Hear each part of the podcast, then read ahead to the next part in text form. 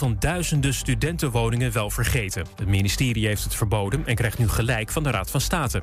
De nieuwe studentencampus zou onder een aanvliegroute van Schiphol worden gebouwd. Daar zit volgens de rechter het probleem. Studenten krijgen dan last van vliegtuiglawaai. Er zijn tot nu toe zeker 300 gevallen bekend van kinderen die ziek werden van chocolade van Ferrero uit België. Ze komen uit 12 verschillende landen, waaronder Nederland, en bijna de helft moest worden opgenomen in het ziekenhuis. De chocola was besmet met salmonella en is intussen uit de winkels gehaald. En een vuilniswagen heeft in Amersfoort de gevel van een woonblok kapot gereden. Het ging mis bij het achteruitrijden in het smalle straatje. Door de klap is een deel van de gevel ingestort. Het AD sprak met een buurvrouw die stond te douchen toen haar huis begon te trillen. Raakte niemand gewond. Het weer van Weer Online. Aardig wat zon, het is 21 graden aan zee tot 29 graden in het oosten. Morgen vaker bewolkt met buien, sommige met onweer. Het is drukkend warm met 23 tot 30 graden. En tot zover het ANP-nieuws. Is jouw auto toe aan een onderhoudsbeurt of een APK-keuring? Maak dan nu een afspraak bij Gebroeders van der Mei in Enschede. Of het nou gaat om APK-keuringen, reparaties, bandenopslag of totaalonderhoud... Gebroeders van der Mei leveren vakmanschap, passie en echte service. Je vindt ons aan de Lonnekerbrugstraat 80 in Enschede. Mam, mama, ik moet plassen. We zijn bijna bij Willemse Toiletten. Daar kun je veilig naar een schoon toilet en je handen wassen. Willemsen Toiletten, het openbaar toilet in de binnenstad van Enschede. Voor het hygiënisch en plezierig bezoek vindt u in de klanderij. Lever na uw toiletbezoek de waardebon in bij een van de deelnemende winkeliers. Scan de QR-code of kijk op willemsentoiletten.nl. Ook ik rij op autobanden van Gebroeders van der Mei. Vind ons aan de Lonnekerbrugstraat 80 in Enschede.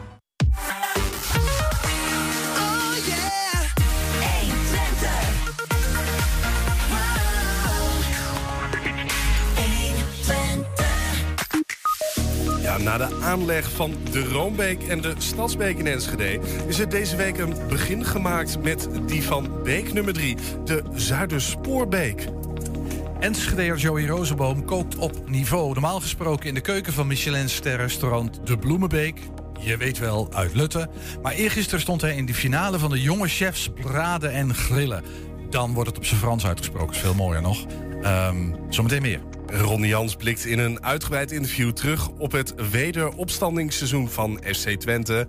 En ook in Enschede kun je misdaden vanaf nu anoniem melden. Het is woensdag 18 mei en dit is 120 vandaag. 120. 120 vandaag. Ja, nergens is de energiearmoede zo groot als in de Westerlebrink. Dus misschien heel bout gesteld. Misschien zijn er plekken waar het nog erger is, maar daar is het erg. Eh, en nog specifieker in de hobbykamerwoningen daar. In Enschede Zuid staan er maar liefst 1600 van die dingen. En volgens Masja Baas van D66, van D66 je begint er al van te stotteren, zijn die woningen slecht geïsoleerd en slurpen ze energie. Kortom, de huizen zijn verouderd en slecht onderhouden. En, Masja Baas maakt zich daar zorgen over eh, en wil dat de problemen daar snel worden aange- aan- aangepakt. En ze zit bij ons aan tafel. Ja. Dat vermoedde iedereen natuurlijk al. Masja, welkom. Dankjewel, leuk om er te zijn. Ja, dat is de eerste keer hè? Ja, Een soort ja. maiden speech, maar dan bij 120. Klopt, ja, die maiden speech heb ik nog niet eens gedaan in, Is dat de, zo? in de raad. Nee, dus eh dat Oh, maar dat doen wij even. Je, je weet wat er gebeurt, Julian. hè, Bij die maiden speech. Dus, applaudisseren mag niet in de gemeenteraad. Hebben we Nee, gisteren van. Wilco Lauwers gehoord. Dus dan bonzen ze een beetje op tafel. Ik zou werkelijk niet weten wat het verschil is. Maar, hey, vormen moeten er zijn. Masja, daar gaat het helemaal niet over. Eh, we hebben het over de Westerbrink, de hobbykamerwoningen. Energieprobleem. Ja. Wat is het probleem? Eh, nou, eh, Laat anders zeggen dat- dat die woningen wat ouder zijn en niet al te goed geïsoleerd is bekend. Ja. Maar dat, dat, dat zal ook voor de politiek en voor de woningcorporaties, voor het college geen nieuws zijn. Nee, klopt. En er zijn dus inderdaad ongeveer 1600 woningen. En niet al die woningen zijn verouderd. Dat is wel goed om te zeggen. Want er zijn natuurlijk bijvoorbeeld in het bijvang ook hele nieuwe Ja. eh, woningen gebouwd. Heb je het ook over die Ehm, woningen in bijvang niet? Hè? Het gaat over die oudere woningen. Nee, nou, ja, nee, voor nu inderdaad, zover mijn kennis hen nu reikt, eh, gaat het om die oudere woningen. Ehm, eh, bijvoorbeeld in Westerbrink Noordoost, die gekleurde eh, hobbykamerwoningen. Ja. Daar nou ja, is echt hulp nodig. Hè. Dus de, de kaart van TNO laat zien dat Enschede Zuid echt het meest geraakt wordt, ook door energiearmoede. Mhm. En daar moeten we wat aan doen. En die eenmalige energietoeslag, die is ontzettend mooi, hè, die 800 euro. Maar dat zie ik toch ook wel een beetje als een pleister op een bloedende wond. Eh, en niet als een oplossing. En daar willen we eh, nou ja, graag naartoe. Ja, dus jij hebt vragen gesteld hè, aan, het, aan het college over deze.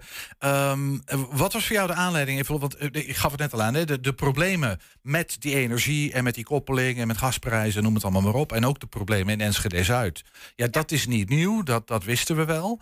Maar waar heb jij nu specifiek vraag? Gaat het niet snel genoeg? Gebeurt er niet wat? Heb ja, de aanleiding is uh, politiek, maar ook persoonlijk. Ik ben ongeveer tien jaar geleden naar Enschede gekomen. En ik woon het langste gedeelte sinds die tijd al in de Westerlerbrink. Mm in hobbykamerwoningen.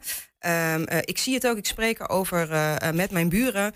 En toen ik kandidaat was voor de gemeenteraad, wilde ik me ook echt actief inzetten voor onze buurt. Voor hè, Enschede Zuid, Westerlebrink. Mm ja. Um, um, je bent volksvertegenwoordiger, dus dat lijkt me Precies. meer dan legitiem. Ja, ik heb zelfs nog 500 briefjes in de week voor de verkiezingen geschreven. Kleine briefjes aan alle inwoners van de Westerlebrink. Kijk, dus dankzij die inwoners zit jij er en je moet iets Nou ja, ja dat, dat, hoop ik. Ja. nee, dus, um, uh, dus voor mij is het ook een, een persoonlijk uh, motief. Ja. Uh, wij hebben een jaar geleden heb ik daar een huis kunnen kopen.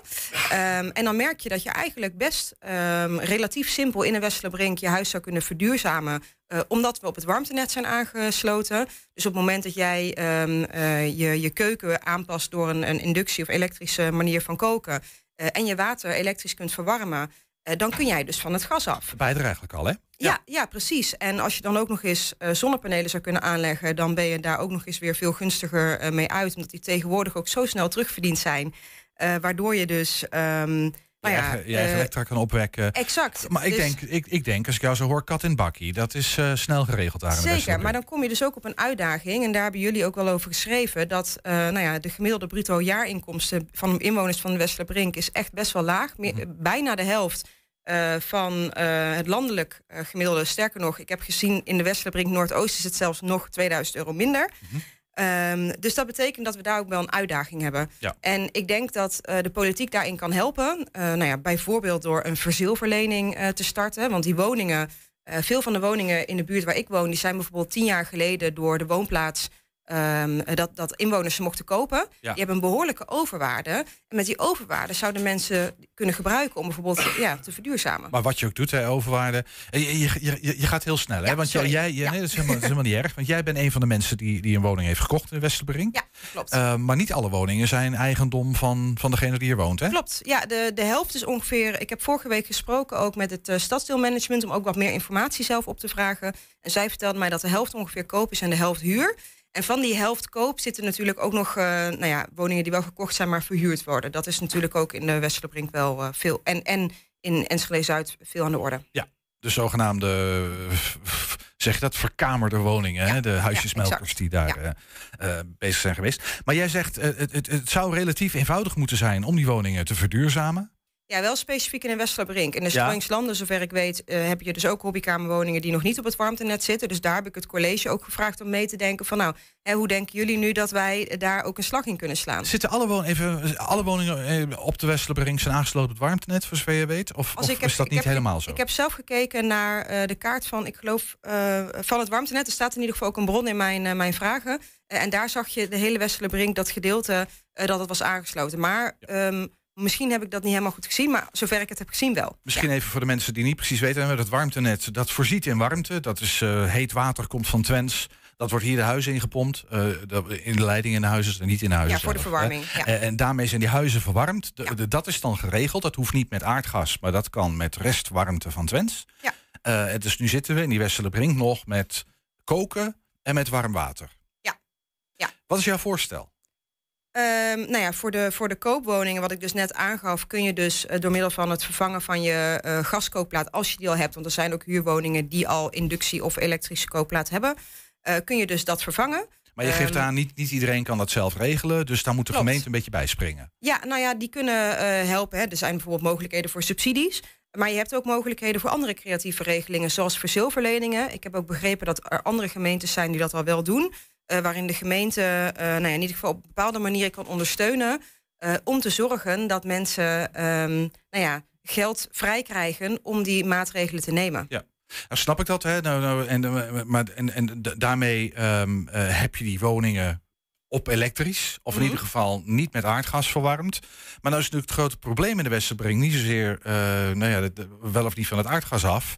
Maar is dat het warmtenet zo verschrikkelijk duur is geworden. Ja, dat klopt. En eh, volgens mij was het ook vorige week eh, op het nieuws dat dat ook nog die, die wet waar ze dat misschien, hè, waar, waar minister Jette daar wat mee wil gaan doen, Dan ook gaat nog een jaar. anderhalf jaar wachten. Ja, klopt. Ja, daar maken wij ons ook wel zorgen over. En dat is nou ja, misschien ook input voor nieuwe vragen nog. Want daar willen we in Enschede natuurlijk ook wel wat aan gaan doen. Ehm, maar ja, ik denk dat het probleem nog eerder is het verbruik. Hè, want de kosten zijn inderdaad hoog. Maar doordat die huizen niet goed geïsoleerd zijn, ehm, zijn er, wordt er ook veel verbruikt. Ja, dat is waar. Maar ik kan me, dus ik kan me voorstellen dat je met verbruik, eh, nou ja, dat je de kosten ook een beetje kan drukken. Maar goed, de kosten zijn verdubbeld hè, voor veel mensen, met name in dat gebied. Ja. Dat verdien je, wat je ook isoleert, dat verdien je wel zo lang zijn leven niet terug natuurlijk met inductiekookplaten en met... eh, Klopt. Hè? En dat zou ja, wat ons betreft ook, ook anders moeten. Eh, maar ja, daarin zitten we ook helaas vast aan eh, nou ja, de, de landelijke wetten. En ook aan eh, nou de soort van marktpositie die daar bepaalde partijen ook hebben. nou ja, we zitten vast aan het warmtenet. Ja, nee, dat klopt. Maar ook aan hè, die, de, de, de, eh, degene die het warmtenet, eh, de warmte levert, het, bedrijf of de organisatie daarachter, die Ja. bepaalt natuurlijk de prijs. Dat bedoel ik eigenlijk te zeggen. Ja, we zitten vast aan, aan en natuurlijk. En het Ja. probleem is natuurlijk dat bewoners van de Westerbrink, zoals jij er zelf ook, eh, maar ik woon er ook, toevallig. Eh wij zijn lotgenoten. Ja, je kunt niet van dat en natuurlijk af. Dat warmtenet, je bent je bent veroordeeld tot de hoge, de hoge prijs van het warmtenet. Ja, dat En- klopt. Heeft hebben jullie daar ideeën over? Van, moeten we daar niet vanaf dan?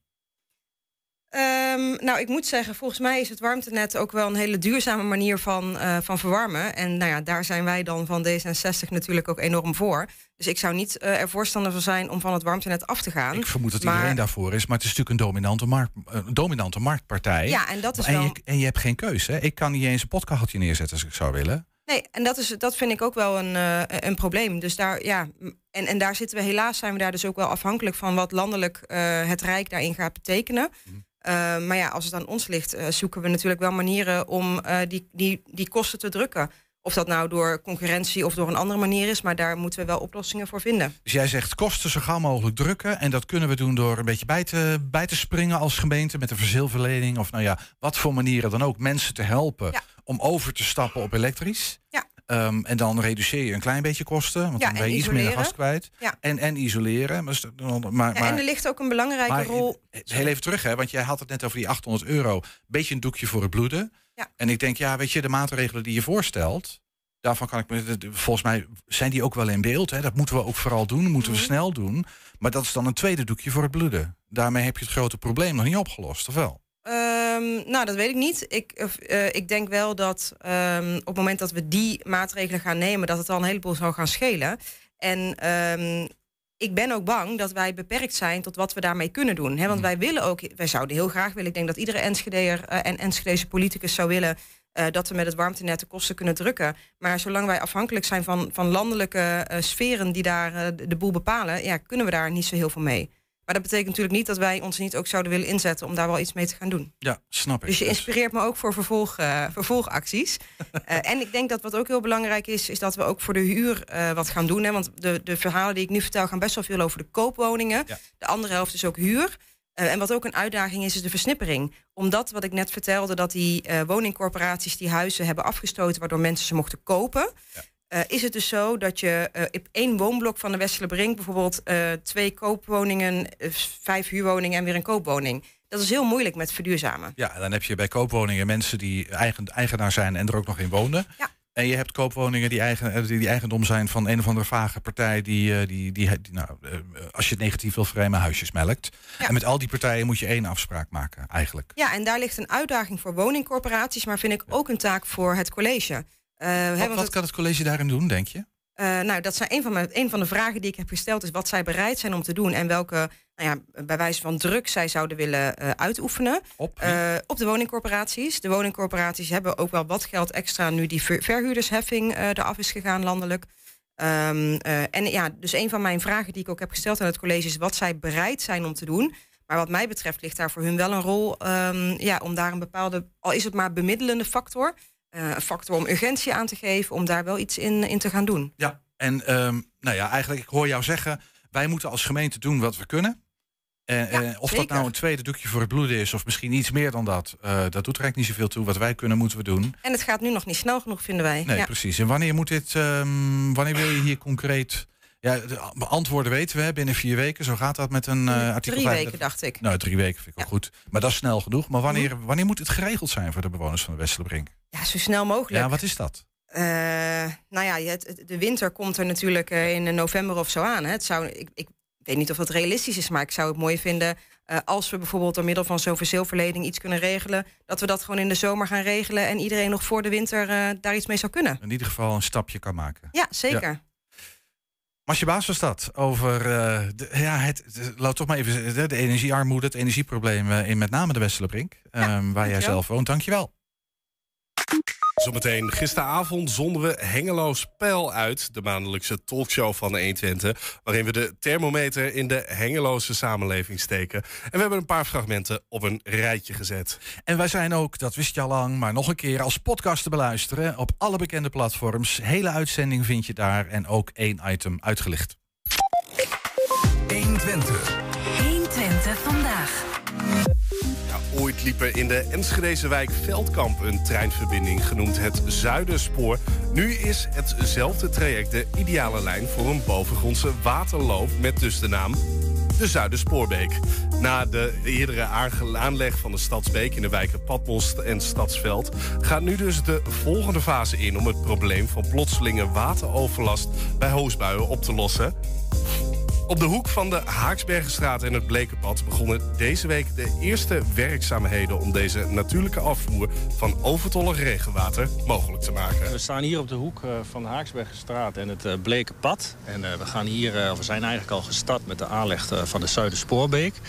En we leggen die beek aan omdat ja, we hebben hier bij extreme neerslag hebben we hier veel wateroverlast. En eigenlijk het hele gebied, het gemengd riool, want daar hebben we het over. Het centrum en het gebied daaromheen is gemengd gerioleerd. Dus dan gaat het afvalwater en het schoonwater bij elkaar in één buis. En als het hard regent, dan, ja, dan is dit helemaal overbelast. En dat hebben we in 2010 en 2013 hebben we dat gezien. Ja, dat dan echt grote delen van, eh, van de wijk hier... en met name de Haaksbergenstraat, een belangrijke weg natuurlijk... helemaal onder water komen te staan. Dus eh, nou, in 2015 hebben we eigenlijk een plan gemaakt... Eh, hebben we gekeken van waar gaat het nou echt mis en moeten we actie ondernemen. Nou, daar hebben we tien locaties eh, hebben we dan, eh, hebben we destijds vastgesteld. En dit is een van die locaties. Eigenlijk deze hele omgeving, Haaksbergenstraat, omgeving Blekenpad, Hoslanden, Veldkamp, dat is de wijk hier. Het eerste stukje is al te zien waar we hier, hier staan en nu gaan we hem verder aanleggen. Langs het eh Blekenpad, zoveel mogelijk zichtbaar. Eh, de ruimte is soms beperkt, dus dan, eh, ja, dan kun je hem niet helemaal met eh, een natuurlijke taluut. Dan moet je soms met iets, een soort keerconstructie werken. Maar dat proberen we zoveel mogelijk te voorkomen. En waar we wat meer ruimte hebben, dan geven we de beek wat meer ruimte. En dan voert hij helemaal langs dat bleke pad af in één lijn richting het Volkspark. Dus er kan straks, als er veel water komt bij extreme buien, dan gaat het door de beek. En dan parkeren we het eigenlijk eh, in het Volkspark. Dan maken we verlagingen, dus, zodat we het water daar even parkeren. En dan, als dat helemaal gevuld is, nou, dan gaat hij ook nog overlopen. Gaat hij nog weer verder langs de Westerval. En dan komt het water uiteindelijk in het kanaal terecht. Het heeft een hele grote landschappelijke betekenis. Want dit is een oude spoorlijn waar eigenlijk een fietsweg eh, langs ligt. En je ziet als je er langs fietst dat je eigenlijk alleen maar langs achterkanten fietst. Want vroeger lag dat spoor aan de achterkanten van al die fabrieken om de kolen naar Duitsland te brengen of van Duitsland te halen. En eigenlijk wil je ook aangenaam kunnen fietsen en wandelen eh, in je wijk. En met de komst van de beek kunnen we heel veel groen toevoegen, waardoor eigenlijk de route veel plezanter wordt om te fietsen. We hebben een opgave om water van A naar B te brengen en water te bergen. Echter, hoe doe je dat? Hoe pas je dat in het landschap? Soms hebben we brede stroken in het, langs het park. Heb je veel ruimte om het te doen. Maar hier hebben we een heel smal stukje. Maar ja, je wilt wel die aantal kubus wil je kunnen maken. Dus dan ga je in overleg met Koen. Van, eh, nou, hoe kunnen we dat doen? Hoe diep moet het zijn? Wat is de vorm? En hebben we dan nog plek voor bomen? Hebben we dan nog plek voor beplanting? En zo ga je samen schetsen. En dan komt er een ontwerp uit. Dus in die zin ehm, ja, kan je voor elkaar heel veel betekenen. Zodat je en eh, de beek goed in het landschap past, maar ook groen kan toevoegen. We willen de biodiversiteit dat die toeneemt. En dat doe je, de biodiversiteit toeneemt, als je meer soorten plant. En dat je meer soorten aan beestjes krijgt. Dus we gaan verschillende soorten bomen plaatsen. Maar dat is het niet alleen. Uh, voor de biodiversiteit is het ook belangrijk dat je een onderbeplanting aanplant. Zodat je zowel laag als hoog soorten voedsel kunnen zoeken. Dus we gaan ook beplantingsgroepen laag uh, aanplanten. En wat de mensen dan altijd heel erg aantrekkelijk vinden... is als er bloemetjes in zitten. Ik weet niet of je net langs de Haaksbergenstraat gekomen bent. Nou, daar staan eigenlijk... Het, het mengsel staat helemaal vol in bloei. En we krijgen daar altijd veel complimenten over. Want het is gewoon aangenaam om naar te kijken. Dus dat willen we hier ook langs de beek doen. Ja, we herinneren ons de foto van de Prinsessentunnel. Hè. Die stond helemaal onder water, echt flink onder water. Uh, dat is dus verleden tijd. Nou, dat is wel interessant dat je dat uh, aanstipt. want die Prinsessentunnel, dat hebben we, hebben naar gekeken. Kunnen we daar nou voor zorgen dat daar geen water meer in komt? Dat was ontzettend moeilijk, want die ligt heel laag in de omgeving. Um, dus uh, nou ja, dat, 10 miljoen, 15 miljoen heb je het dan over. En dan nog loop je heel veel risico. Dus wat we daar gedaan hebben, we hebben juist... Uh, geaccepteerd dat hij bij hevige neerslag uh, vol kan lopen. Maar dan hebben we een uh, signalering opgezet. Dus als er water inkomt, dan gaan de verkeerslichten op rood. Dan gaat de tunnel dicht. Dan, is er een, dan komt er een bot dat je er niet meer in kunt. dus, en daarnaast de hulpdiensten krijgen dan ook een, een melding dat de tunnel gesloten is. Als je nu achter je kijkt, hier naast je kijkt, hè, die graafwerkzaamheden zijn begonnen. Maakt het je dat ook een beetje trots? Tuurlijk maakt het me trots. Uh, hoe meer groen we uh, kunnen toevoegen en dat we iets doen voor heel het ecosysteem. En niet alleen voor de mens, maar ook voor het dier. Dus voor de beleving van de mens, maar ook voor meer soorten. Uh, ja, dat maakt me zeker trots. Straks Joey Rozenboom, jong en kok bij Michelinster restaurant De Bloemenbeek in de Lutte, heeft maar één doel en dat is koken op topniveau. 120. 120 vandaag. Ja, een Hengelo spel gisteravond. Aandacht voor de Special Olympics die dit jaar in Twente plaatsvinden. In Hengelo wordt namelijk gehockeyd en trainster Liana Koster en G-sporter Ralf Esser zaten aan tafel. En de mogelijke komst van de Noordtak houdt de gemoederen flink bezig. Is die nieuwe goederenspoorlijn dwars door Twente wel een goed idee? Een voor- en tegenstander gingen met elkaar in gesprek. We hebben een speler van het Nederlands hockeyelftal uh, aan tafel. Nederlands hockey-achttal, moest ik trouwens zeggen. Uh, van de, de, het Nederlands G-team weliswaar. En dat heeft alles te maken met het feit dat over een krappe maand... de Special Olympics Nationale Spelen losbarsten hier in Twente. Op 11 en 12 juni wordt er hier gehockeyd bij Hockeyclub Twente. Ehm, door spelers uit het hele land. Hoe vind je dat? Superleuk. Want het is toch je eigen club en uh, zo'n groot toernooi. Hoe voelt dat om zo'n toernooi te spelen?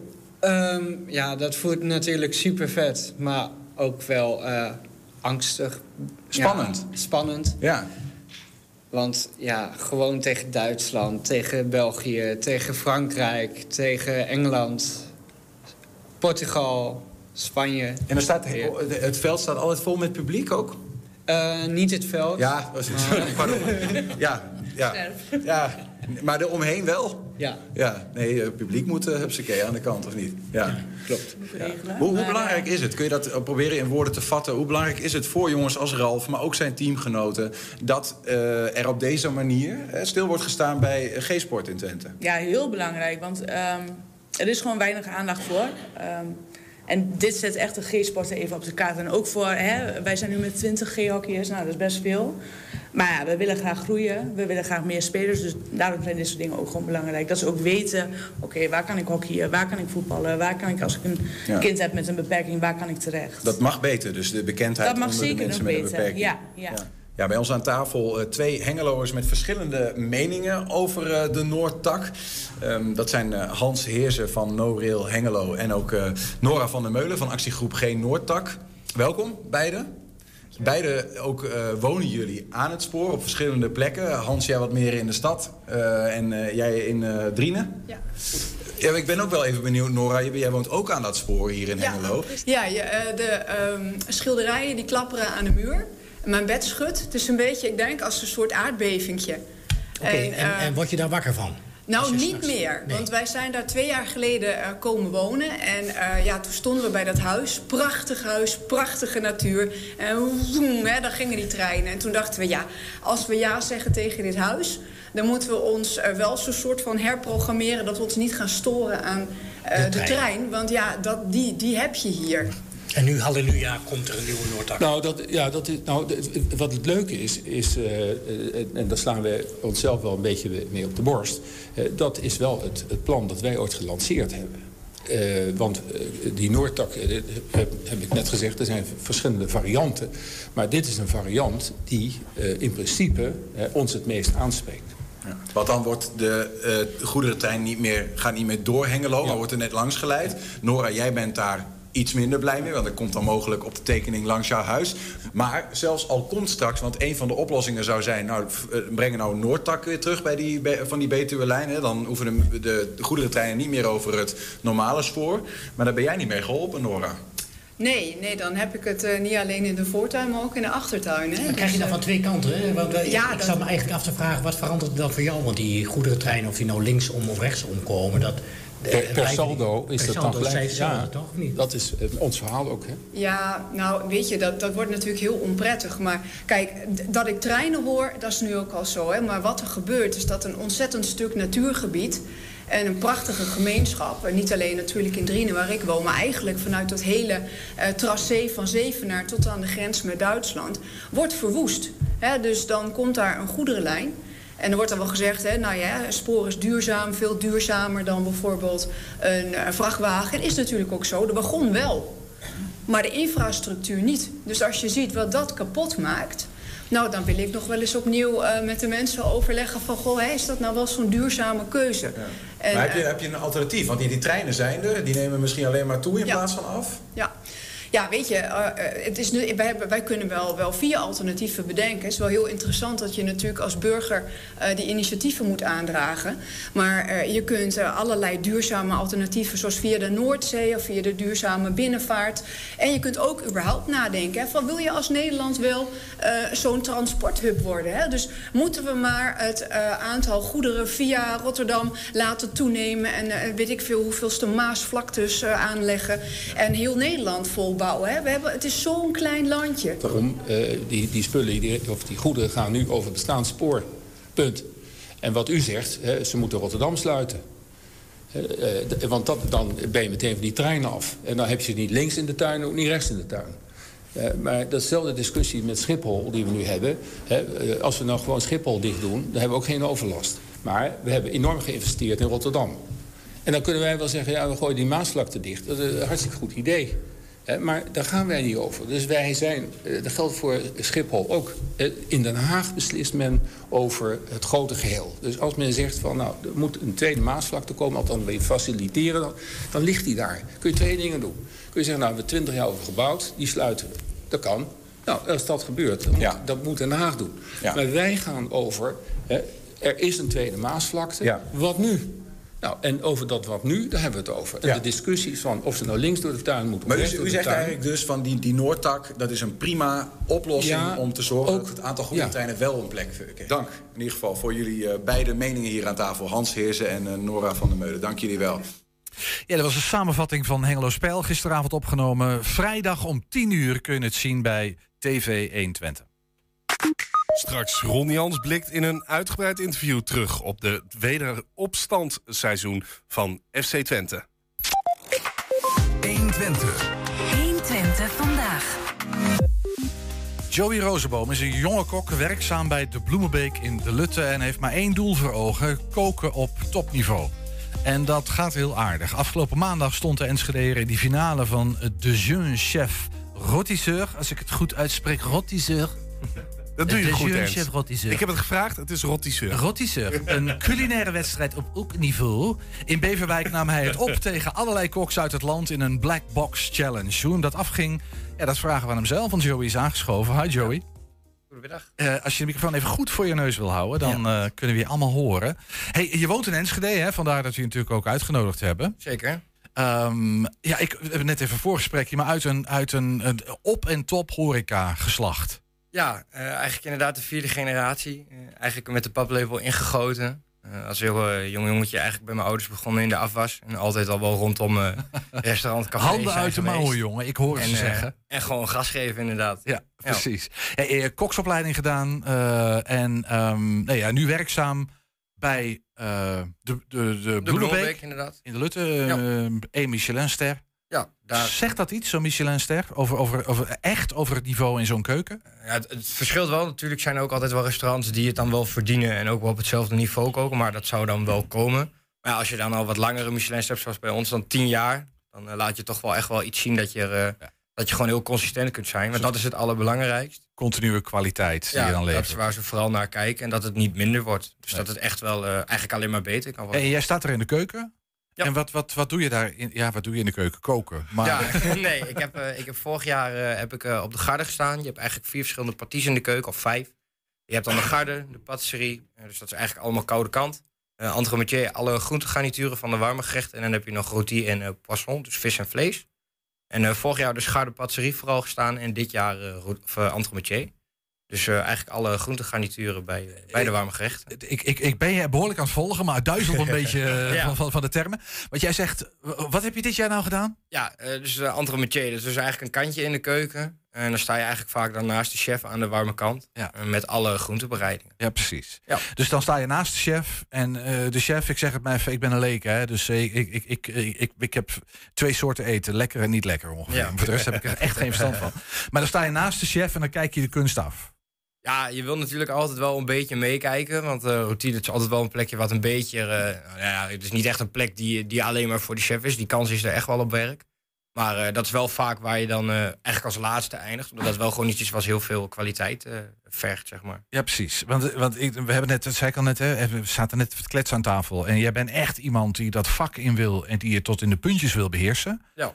Dus ja, dan, dan kijk jij voortdurend die chef op zijn vingers om te kijken hoe die het, hoe die precies doet. Wat, wat, wat kan deze chef waarvan jij zegt, man, eh, ik zou willen, dat is, dat is, hoger, dat is hogeschool, dat is acrobatiek, Da- dat wil ik ook nog leren. Ja, ik vind altijd bij ons dan op werk alle sauzen wel echt wel heel erg, eh, echt wel heel erg goed. En eh, ja, eigenlijk alle, alle garingen die we hebben, alle, alle temperaturen van vis is bij ons altijd echt wel heel erg mooi, vind ik zelf. Dat is wel iets wat ik, eh, waar ik zelf nog niet zo goed in ben als dat ik zou willen. Maar dat, eh, ja, dat is echt wel iets waar, eh, waar onze chefs wel echt heel goed in zijn. En is dat de kwestie van, eh, want ik denk altijd dan ja, gewoon een goed recept en precies stapjes volgen en ben je er. Maar zo simpel is het waarschijnlijk niet, want dan had je het, dan had je het al lang in de vingers gehad. Ja, nee, je hebt natuurlijk wel bepaalde dingen op een receptuur. Maar ja, natuurlijk komt dan bijvoorbeeld en vlees komt natuurlijk altijd wel uit de natuur. Dus dat verschilt wel iets. De En ene vis is de andere niet, zeg maar. De Nee. ene, de, het ene biefstukje is het andere biefstukje. Nee, zeker niet. Het vergt gewoon echt wel heel erg, ja, heel erg veel kennis. En je moet daar ook op een gegeven moment moet je daar wel gewoon gevoel voor krijgen. Hey, nou heb jij meegedaan aan, eh, ik sprak er net als een prachtig uit, ik ga het nog een keer proberen. Eh, de Jeune Chef Rôtisseur. Ja. En dat is een, dat is een, dat is een wedstrijd, een kookwedstrijd. Eh, leg eens uit, wat is het precies? Ja, dus eigenlijk is het dan een culinaire club. Die komt al uit 1950 en daarvoor al in boeken uit 1600 nog wat. Dus is al echt al heel erg oud. Eh 25.000 leden over de hele wereld in 70 verschillende landen. Een soort vereniging Ja, van, het is eigenlijk inderdaad van, van wat? Van, van, van- koks, restaurants? Ja, nee, van, eh, echt wel van, ja, van kwaliteit eigenlijk. Het waarborgt een beetje kwaliteit. Eh, een, een beetje een Bourgondische lifestyle, zeg maar. Heel even, want rôtisseur is grillen, hè? Ja, roodsheur is eh, eigenlijk in het algemeen bestaat dat een beetje om vlees, vis, bakken. Dat, dat is om en nabij een beetje waar het, eh, waar het onder valt. Ja, dus dit is een kwaliteitsmerk voor gegrild vlees en vis ongeveer. Ja, Dat, dat is gewoon eh, dat is de benaming, maar het is in de complete benaming gewoon eh eh, Bourgondisch, zeg maar. Ja. Is gewoon heel goed eten, dat Ja, is waar het voor staat. Een beetje klassieke Franse keuken, mag ik dat zeggen? Ja, nee, dat zeker. En dan Les Jeunes Chefs, hè, dan, dat zijn de jonge chefs. Dat, ja, dat ben is jij er dan tot, eh, tot 27. Ja, ja. Nou, ik heb jij? meegedaan. Ik ben zelf 20. Oké. En, eh, Gisteren eerste eh, auto gekocht, hoorde ik net. Ja, inderdaad. en eh, ik had met de wedstrijd meegedaan en ik was eh, drie jaar jonger dan de eh eerst volgende jongste deelnamer, daarna was iedereen 26. Oh joh, dus je was het was voor mij de eerste keer en ik werd eigenlijk een beetje meteen in de diepe gegooid. Hoe ging dat? Het is in Maar, Beverwijk. eh, Ja, het was natuurlijk wel een lange dag. Eerst daar vroeg al eh, om eh, half acht in de auto. En eh, daar dan je, je black box gekregen. Eh, Leg heel even uit, want eh, Ja, het was, eh, wat is een black box en hoe werkt die wedstrijd? er was eigenlijk één component bekend. Ehm, er stond alleen maar in mijn formulier wat ik mee mocht nemen aan apparatuur. En dat ik eh, kalfsvlees zou krijgen. Maar goed, nou ja, een kalf is vrij groot. Dus wat van Welk stuk Dat, eh, dat, dat is dan natuurlijk nog, eh, nog daar de vraag. En daarnaast kreeg je een hele box met groentes uit het seizoen. En vis verschillend ook nog. Dus ik kreeg best wel heel veel verschillende componenten. Er zaten bijvoorbeeld asperges in, En dat, is rabarber. die, dat is die black box. Dus in die black Ja. box zaten dingen die jij van tevoren niet wist. Nou ja, je kunt een beetje spelen met het seizoen. Je weet wel een beetje, maar je krijgt nou natuurlijk krijg je geen knolselderij. Dat Er is zaten natuurlijk lammerraden, wintergroente. zaten asperges in. Maar asperges zaten Ja. er dus inderdaad wel in. Ja. Maar eh, groentes die dus nou niet echt gebruikt worden, die, die zitten er niet in. Oké, dus je hebt een klein beetje vaag idee. Ja. Maar je weet, ik krijg kalfsvlees en ik krijg een black box. En daar moet ik iets goeds van maken. Ja, Daar dat komt is het waar je mee moet doen. Dus ik heb, ben ook echt begonnen met recepturen schrijven die een beetje vice versa toegepast kunnen worden. Dus je hebt voor jezelf thuis dan al een receptje geschreven van dit, dit zou ik kunnen. Mocht ik dit Ja. krijgen, dan kan ik dit receptje een beetje als uitgangspunt nemen. Ja, dus- Zo gaat het. Oké, dus je hebt wel een stuk voorbereiding. Ja, Maar het is een zeker. beetje op de gok. Ja, het is een beetje wel op de gok. Want ja, nou, ik had nou bijvoorbeeld een receptuur van aardbeien. En eh, ik krijg plotseling geen aardbeien. Ja, dan moet je dus wel nog iets daarmee kunnen maken. Ja. Maar dat lukte dan bijvoorbeeld met rabarber dan weer wel. Dus dan kun je een fruitsoort bijvoorbeeld eh, vervangen voor een ander soort fruit of groente. Ja, wat heb je gemaakt uiteindelijk? Ja, eh, ik had een voorgerecht, ehm, kreeg ik eh, vis. Dat is waar ik mee moest werken. Ik had roodbaars, kokieën en oesters. In, eh, in één voorgerecht. Dus ik had, En moet je dat dan, ik probeer me het even voor te stellen, hè? want je hebt kalfsvlees, weet je, dan krijgt die black box. En mag je dan zelf verzinnen wat je als voorgerecht doet en wat je als hoofd en wat als toetje? Ja, je mag zelf kiezen wat je gebruikt. Ik kreeg alleen één rood lijstje met ehm, zes verschillende producten. Die verplicht waren om te moeten gebruiken. Oké. En dat was eh, rabarber, asperges, eh, dus dan kalf, eh zwezerik, ook weer van de kalf. dan oesters, eh kokkies en dan de roodbaars. Dus zeven, zeven dingen. Die moest ik gebruiken. Het, klinkt als een, als een heel bijzonder, is- dat is geen normaal menu, of wel? Waar je Nee, vlees en vis. Het is ja, vrij, vrij divers inderdaad Ja. wel. Ehm we proberen wel een beetje vis bij elkaar te houden. Want natuurlijk een stuk kalf serveren met vis, dat is een beetje een gekke dat is combinatie. wat ik bedoel, ja. En eh, ik moest dan dus wel drie gangen maken. Dus ik kon het wel in drie verschillende menus eh, opsplitsen of gerechten opsplitsen. Ja. En, En wat eh, heb je nog, want daar waren we, ik Ja. val je constant in de reden, maar ik ben zo nieuwsgierig. Maar wat, wat heb je uiteindelijk gemaakt? Ja, ik had een voorgerecht gemaakt dus met de oesters, de kokieën eh, en de roodbaars. Roodbaars die had ik gefileerd en daarna gewoon gebakken. Heel zachtjes op de huid. Vervolgens had ik de koekjes ook gebakken en daar had ik een, saus bij gemaakt van waterkers. Nou, waterkers groeit hier in de omgeving best wel heel erg veel. Ja. Het is een waterfilter, dus is eigenlijk een beetje eh, bitter. Eh, ik had daarna koolrabi, had ik dumplings van gemaakt met de tartaar dus daarin van, eh, van oesters. En als hoofdgerecht had ik dan kalfsrek gekregen, dus eigenlijk cotelets, dus met, met het bot er nog aan. Die had ik aangebakken en uh, getrancheerd en erbij gelegd. Zwezerik dan krokant, dus een klein laagje bloem. Eerst ge, uh, gepocheerd en daarna uh, dus gebakken. En uh, ik had daarbij een uh, aardappelgarnituur samen met asperges en prei. Klinkt, ja. Ik, Ik ja, zie zit- daar helemaal honger Ja, in is Man, man, man. Ja. We moeten dit gauw afsluiten, want ik krijg honger. Ja. hey, maar dat, dat, en hoe lang ben je daarmee bezig?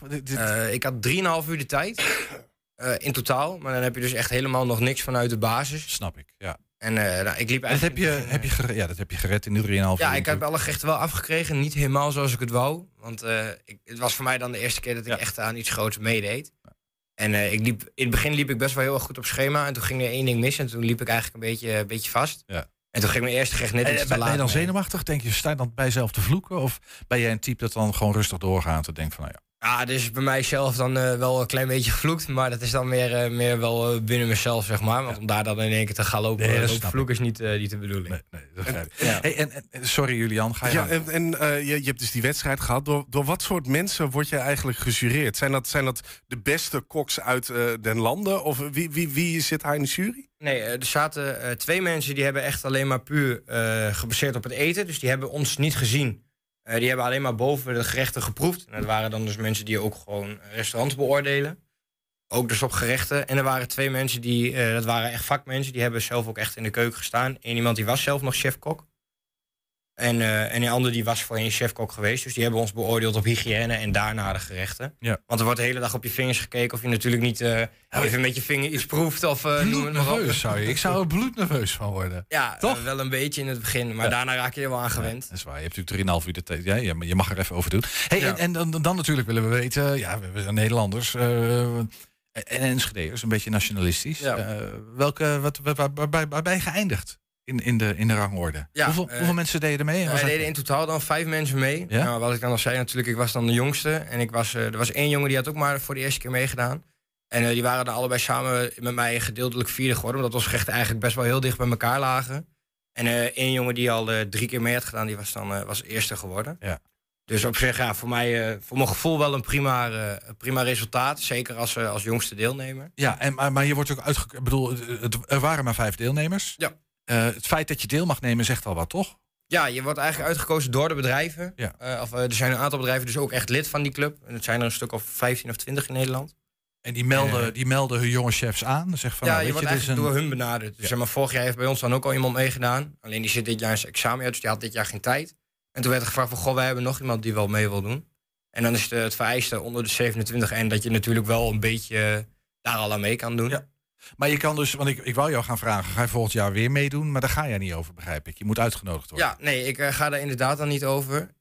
Ik wil nog wel vaker meedoen. Ik heb natuurlijk nog, eh, nog zes jaar de kans, want dan ben ik pas, eh, pas 27. Want je moet voor eind oktober mag je 27 zijn. Van dat jaar dan. Maar ik wil zeker nog wel vaker meedoen. Maar dat, dat, dat moet dan door hun, vanuit hun kant komen. Ja.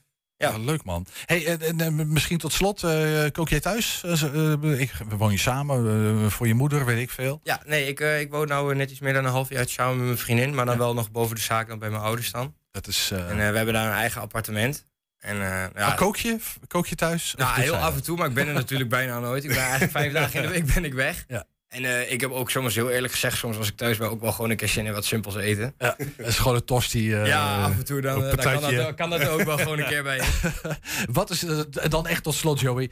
Wat is jouw guilty pleasure? Wat is wat eigenlijk kan dat niet als aanstormend chef-kok? Kan je dit niet naar binnen stouwen? En toch vind ik het stiekem super lekker. Ja, het ja, soms denk ik na een keer een avondje wat drinken in de stad of zo, dan is het toch wel een keer lekker om gewoon wat bij de cafetaria of iets te halen. Ik denk dat dat het wel is. Ja, oké. Ja. Dus de diepvriespizza, dat, dat, is, dat is te gek. Ja, nou, dat is niet te gek. Dat kan ook wel een keer, maar dat ligt eraan in wat voor bui je bent. Dus dat komt niet heel vaak voor. Als je, als je ook beschonken bent. ja, dan kan het wel. Hey, Joey Rozenboom was dat. Aanstormend eh, chef-kok. Nu nog werkzaam eh, in De Lutte. Bij Bloemenbeek. En eh, volgend jaar ergens anders, begrijp ik. Zeker. Dankjewel. Ja, dankjewel. Zometeen, wat doe je als je kennis hebt van iets dat niet in de haak is en daar, men- eh, en daar melding van wil doen, maar dan zonder dat die melding te herleiden is naar jou? Nou, gisteren sloot Enschede zich aan bij Meld Misdaad Anoniem. 120. 120 vandaag. Nou, FC Twente sloot zondagmiddag een succesvol seizoen af... met een overwinning in de Kuip tegen Feyenoord. Een speelronde eerder wisten de Enschede'ers zich al verzekerd van de vierde plek. En daarmee rechtstreeks verplaatsing voor Europees voetbal. En dat is ver boven de verwachtingen van de club... om in ieder geval in de top 10 te eindigen dit seizoen. En hoofdtrainer Ron Jans kijkt dan ook met tevreden gevoel terug. Ik vind het wel mooi dat eh, eigenlijk de laatste wedstrijd uit bij Feyenoord... een soort van bevestiging is eh, ja, hoe wij ons eh, dit seizoen hebben ontwikkeld als, eh, als team. Nou moet ik dat goed zeggen. Het was volgens mij in de samenvatting van de NOS. Daar werd het, vond ik wel treffend gezegd. Van, eh, Twente heeft misschien boven verwachting gepresteerd... maar niet boven hun eigen stand. Ja, ik, ik hoorde de zin ook en dat vond ik mooi geformuleerd. Sluit ik me helemaal bij aan. Ja, dat is eigenlijk wel Ja. een beetje hoe het jullie seizoen samenvat, ja, denk ik. ja, ja, voor, voor, in, in december vond ik nog dat we er stonden en dat, dat, eh, nou, dat, dat hadden we afgedwongen. Maar niet, niet eh, met een bepaalde nou, superioriteit. eh, en, en, het was meer op basis van eh, ja, knokken en, en goed staan en een goede keeper. Maar de tweede helft van het seizoen hebben we echt... ja, we hebben het echt, echt verdiend, vind ik. En, en dat kun je niet alleen zien aan het aantal punten, het aantal goals en tegengoals, maar ook aan het spel. Jij was ook heel overtuigd, want in de winterstop kregen we het daar uiteraard over. Van nou, jullie staan er eigenlijk net als vorig jaar weer goed op. Ehm, En dan ga je meteen al met zo'n schuin oog kijken. Toen ja, was het verval met de twee. Maar jij zei, dat gaat ons nu niet meer gebeuren. Jij was maar, heel maar dat, overtuigd. ja, maar dat niet alleen ik. Eh, maar dat heeft heel veel te maken met, eh, En nog een van die aspecten die in het begin, die, eh, de, de ervaring die je in de, in de ploeg hebt. En eh, die ervaring ging ook gekoppeld aan, aan kwaliteit. Want buiten, veel, buiten dat ze ervaring hebben... eh, hebben eh, vanmorgen las ik nog even de krant en werd met name... eh Ricky van Wolfswinkel en Lars Oenestal werden eruit gelicht als, eh, als uitblinkers. Ehm, ja, dat, dat, dat, dat is ook zo dat het ervaring en kwaliteit is. Alleen wat jij zei, daar ben ik het ook helemaal mee eens. Dat, eh, nou, er zijn heel veel wedstrijden geweest. Dan, dan waren de uitblinkers, eh, dat waren ook andere jongens. Want eh, ja, onze middenvelders hebben het ook... eh, dat dat uh, Sadilek Saruki, dat, dat, dat tandem is ook steeds meer eh, eh, gegroeid. En ik vind het ook wel jammer dat, dat mensen niet altijd zagen hoe hard eh, eh, Michel Flap eh, werkte voor de ploeg. Want het, het gaat niet alleen maar om eh doelpunten te maken en eh, eh, assists. Eh, dus eh, ja, mooi. Ja, en dan misschien ook nog heel even Tjerny eruit pikken. Die, die toen, ja, toen hij terugkwam ook wel over gehad natuurlijk. Van die wilde heel graag. En jij zei van ja, ik ben ook gewoon dan niet altijd tevreden. En toen, toen kreeg hij ook weer wat minder kansen. Hoe mooi is het dan dat hij nu aan het eind dan toch weer zich terug heeft geknokt eigenlijk? Ja, nou, knokken kan die wel. Eh, maar als je het boek 2021, 2022 hebt... dan is eh van Saftieni is gewoon een hoofdstuk eh, op zich. Met zo'n enorme drive in de revalidatie. Maar daarna... eh, in het begin was het oké, maar daarna werd hij eh, ongeduldig. Eh, Hij had zichzelf doelen gesteld die ja, nog niet gehaald werden. Ging zich daaraan ergeren, maar wilde ook eigenlijk al meer, sneller een basisplaats. Maar als hij dan inviel, dan was het allemaal overijverig. En nou, we hebben de laatste weken elke dag hebben we gewoon contact gehad. Dus ik vind het echt een geweldige jongen. Een geweldige speler. Maar steeds maar op hem inpraten. Elke dag weer. Je moet op de training, je moet stabiel zijn. Je moet zorgen dat je eh, niet snel eh, geïrriteerd raakt. Dat je jezelf niet voorbij loopt. Eh, ja, en dat zagen we dan op de training al wat aankomen. Dus, dus, eh, eh, en dat was in de staf unaniem. Eh, weet je wat, nu is ook het moment om met, eh met Vashav eh, te starten. Want je moet ook mensen... Ja, ik vind investeren een rotwoord eigenlijk. Dat is zo'n economisch woord. Maar je moet ook investeren in mensen. En, je- en dan moet je ze ook kansen geven. Terwijl je weet dat het eigenlijk nog niet zo goed is zoals het zou kunnen zijn. Ah, ik vind dat uh, Vashav de laatste wedstrijden... Ja, daar kan, daar kan ik dan ook van genieten. En vooral eh, voor hem. Verraste hem dat zelf ook een beetje? Dat hij toch, toch nog die basisplaats kreeg? Basisplaatsen? Ehm, nou, ik weet wel dat ik eh, toen ik hem vertelde, hij zegt, oh trainer. Is het mooiste nieuws wat ik dit jaar eh, heb, eh, heb gehoord. En ehm, nou, dat, dat, dat is ook eh, mooi. Want ik denk dat hij nu ook, ook in zijn hoofd... Want op een gegeven moment ging het niet meer om het lichaam, om de knie. Maar dan gaat het erom eh, dat je in je hoofd klaar bent. En eh, ik denk dat hij nou eh, rustig op vakantie gaat. Tenminste, eh, rustig, dat past niet zo bij, eh, bij hem. Maar dat dit een, mooie, ook, eh, mooie voorbereiding is geweest op, eh, op het volgende seizoen voor hem. Ja, het is belangrijk dat hij dat nu nog even het staartje mee heeft gepakt voor volgend en jaar. Mhm. gewoon met een goed gevoel eindigen. Dus eh, ja, prima. Toch heel even Wout Brama eruit pikken. Misschien ook omdat dat bij Jan Strooijen te sprake is gekomen van ja, wat, wat gaan we daar dan mee doen? Maar hoe kijk jij daarna? Want ja, jij roemt hem ook heel vaak ook om zijn karakter, om zijn ervaring. Ehm, dat is natuurlijk wel een tegenvaller. Hoe weinig hij heeft kunnen spelen dit jaar. Ja. Ja. Ja. nou ja, dat is het eerste gewoon voor Wout. Ik heb zo'n respect voor, eh, voor hem, want hij, hij revalideert, revalideert nog meer dan dat hij met de groepstrainingen meedoet. En dat is echt zwaar. Met name als, eh, als je zo graag wil en het duurt langer dan dat je denkt. En, en je bent weer terug en je moet weer eh, in de revalidatie. Ehm, ja, voor de rest, ehm, ja, wij praten met Wout, wij praten met eh, Jan, Jan en ik praten Strooijer ook heel veel met elkaar.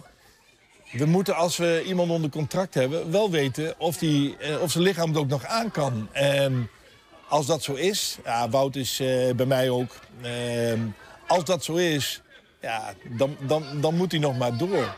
Maar als het niet zo is, en dat moet je dan wel weten. En hij is nu eigenlijk weer nou, aardig fit, maar we, ja, we trainen niet meer met de groep.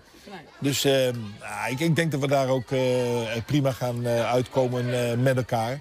Alleen soms is het wel eens... als de een, Jan Strooijer, op televisie wat zegt... en de andere, Wout Brama, die hoorde. Dat, dat er net wat verschillen eh, in zitten... waardoor er misschien wat, eh, wat scherpe randjes komen. Wat ruis op maar de dan, lijn. dan ja. moet je gewoon met elkaar gaan zitten. En, ehm, ehm, ik denk, eh, hij- wij willen dat hij die kans gaat krijgen.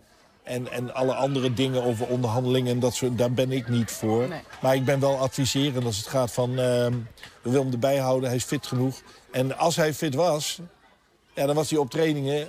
maar ook in de wedstrijden, en dat is het allerbelangrijkste... was hij ook nog hartstikke belangrijk. Want hij heeft ook mee, mee bijgedragen aan, eh, aan, eh, aan Europees voetbal... eh, voor FC Twente dit seizoen. En daarin is het denk ik ook wel tekenen dat jullie hem op het einde nog bij de selectie halen... weten dat hij eigenlijk toch niet zou kunnen spelen. Ja, dat klopt. Ja. Dat zegt wat over zijn rol in de groep, denk ik. Ja. Ja, nee, dat, dat is ook zo. Alleen, eh, ja, je, je, hebt ook, eh, je mag tegenwoordig, en dat vind ik heel prettig, Ja. eh, heel veel eh, plekken op de bank. Daardoor kun je dat ook doen. Want als je ja, maar, maar zes wissels hebt, waarvan één of twee keepers, dan, ja, dan had het niet gekund. Maar in deze situatie zeker wel.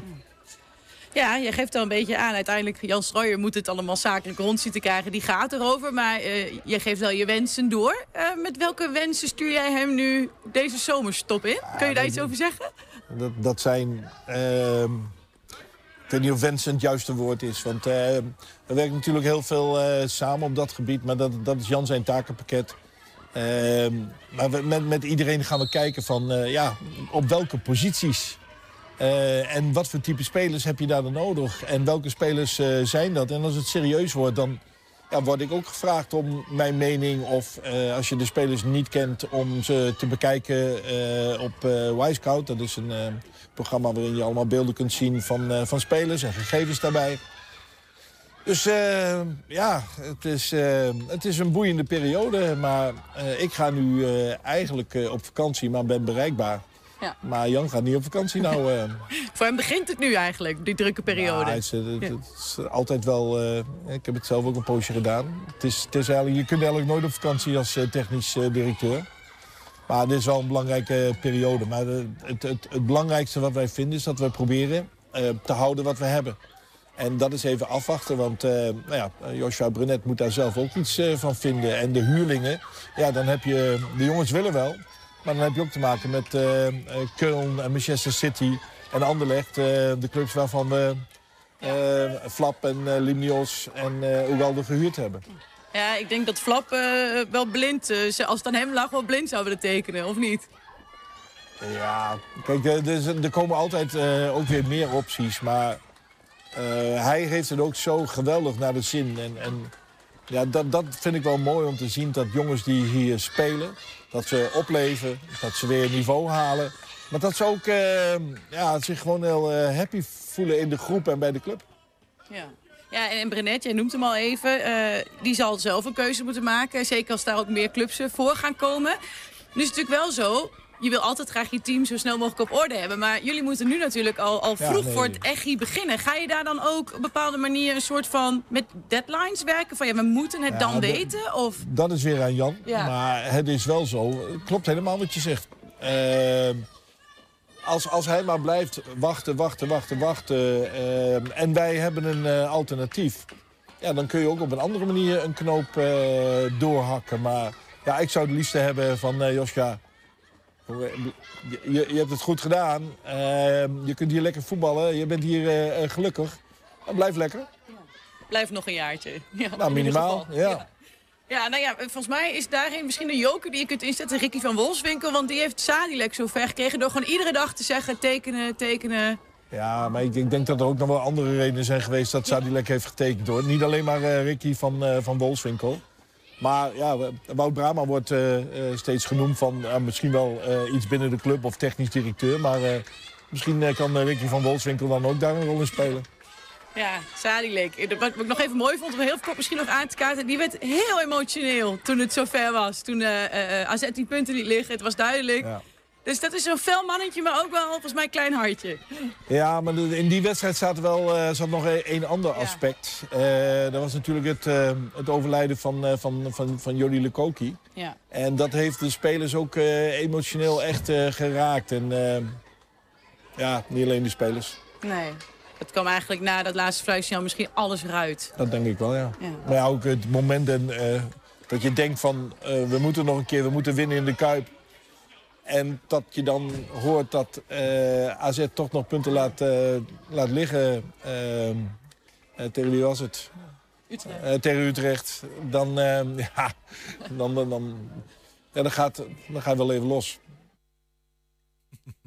Ja, dat was een fragment van een wat langer interview met eh, trainer Ron Jans van FC Twente. Het hele verhaal vind je morgen op al onze kanalen. Heb je een tip voor de redactie? Mail dat dan naar info.120.nl 120. 120 vandaag.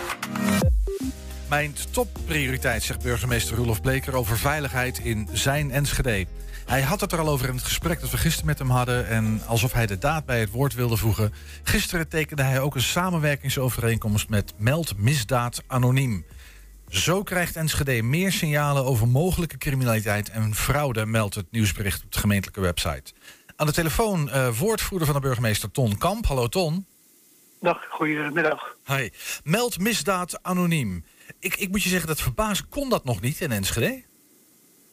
Eh, ja, je kunt wel melden in Enschede bij meldmisdaad anoniem. Alleen die meldingen die kwamen tot op heden binnen bij politie en eh, andere partners. Eh, Mensen die bezig zijn om zich eh, op dat gebied van criminaliteit, ondermijning, fraude in de, in de zorg, et cetera, actief zijn.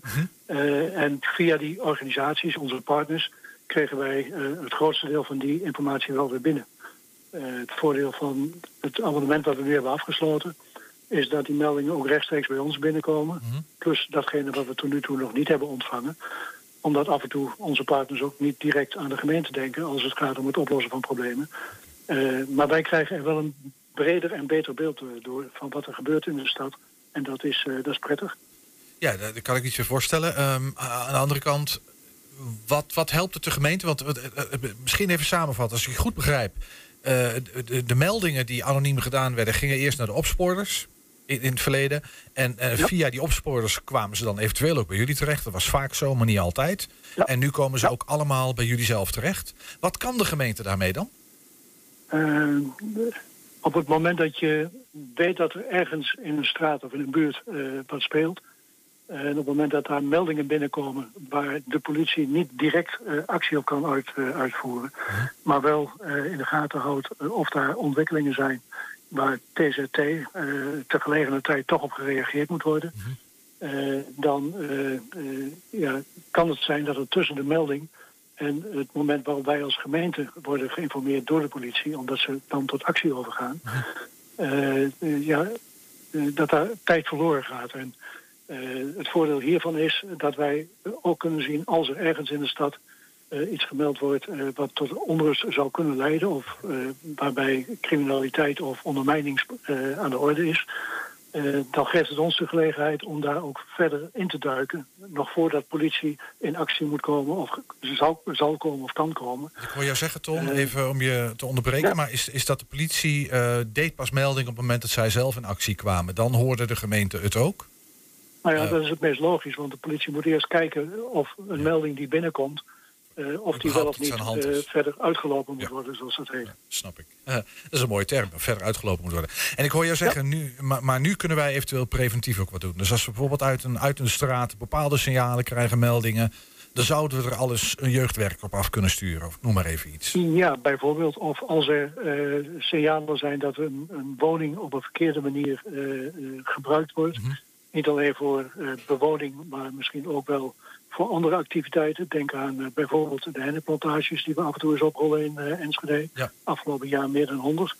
Eh, dan is het wel prettig om die signalen zo vroeg mogelijk te krijgen. Omdat daar veel meer mensen actief mee zijn dan alleen maar de politie. Dan moet je ook denken aan andere partijen die ons helpen om te kijken wat er in die woningen gebeurt. dat zijn onze eigen mensen van bouw- en woningtoezicht, maar bijvoorbeeld ook van eh, de energieleverancier. Ja.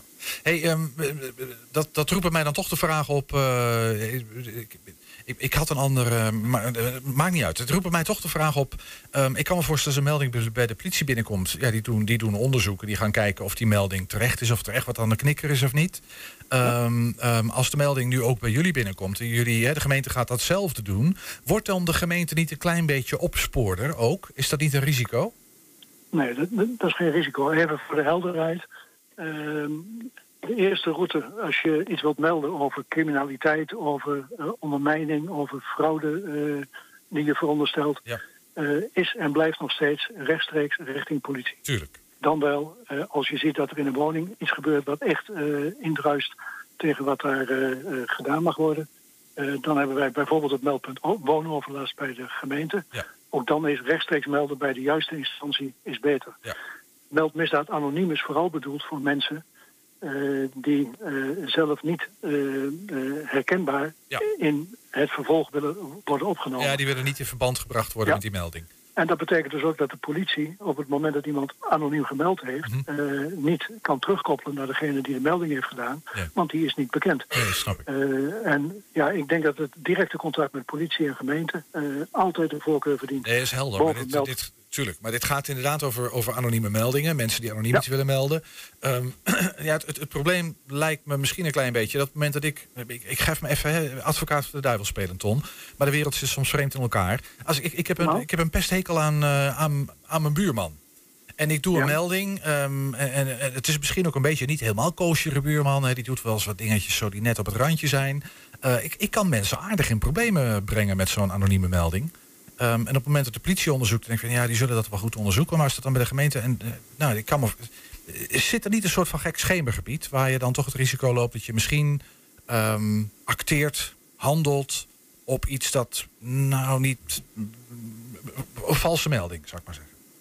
Eh, nee, ik, ik denk dat eh, de instanties die daarmee bezig zijn, eh, dat begint bij meld eh, misdaad anoniem, die uiteraard doorvraagt op iemand die een eh, melding eh, bij hen eh, aanlevert.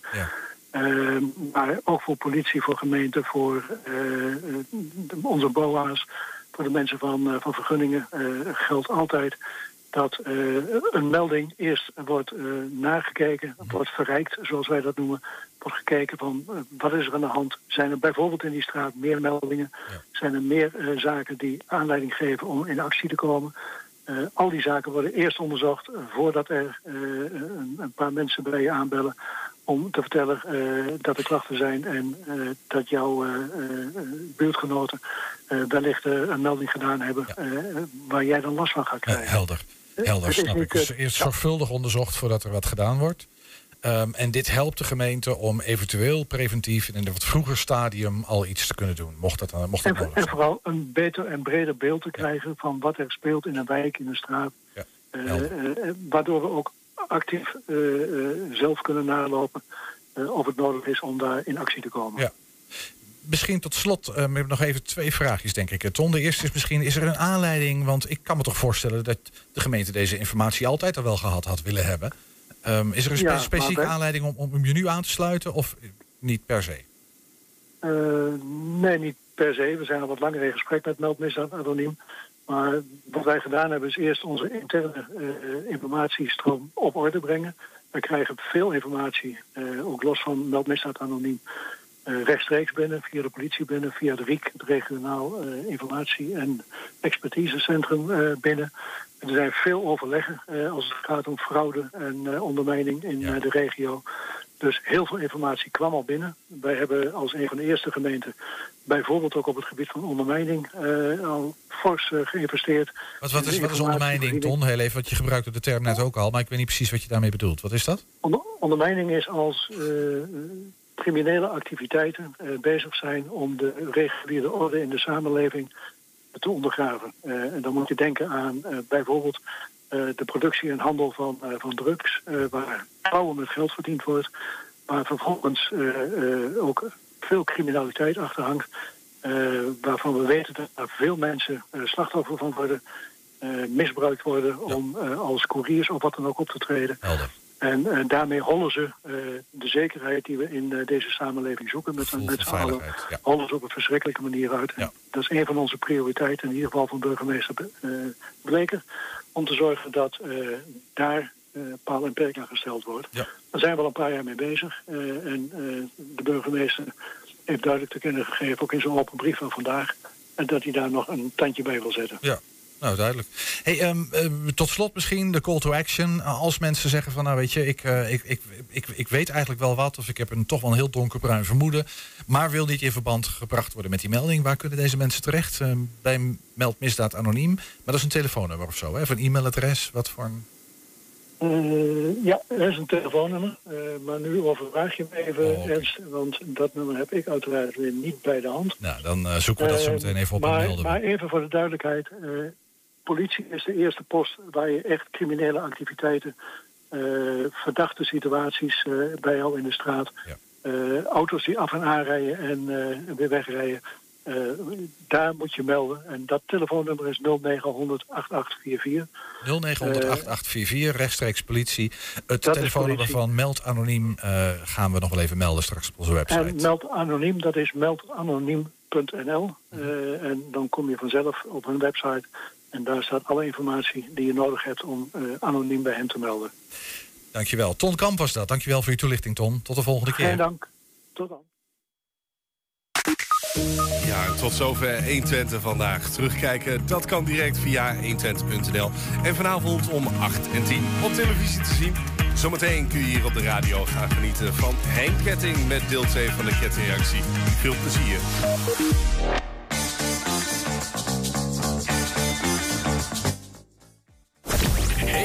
Twente. Weet wat er speelt in Twente. Met nu het nieuws van 5 uur. Goedemiddag, ik ben Michiel Frazenstorm. De hele Tweede Kamer wil opheldering van premier Rutte over de sms'jes die hij op eigen houtje weggooide. Hij zegt dat de berichtjes niet zo belangrijk waren en dat hij ruimte moest maken op zijn volle telefoon. Maar volgens de richtlijnen mag het niet. De Kamer wil daarom snel een debat over. Ouders een eigen bijdrage in de jeugd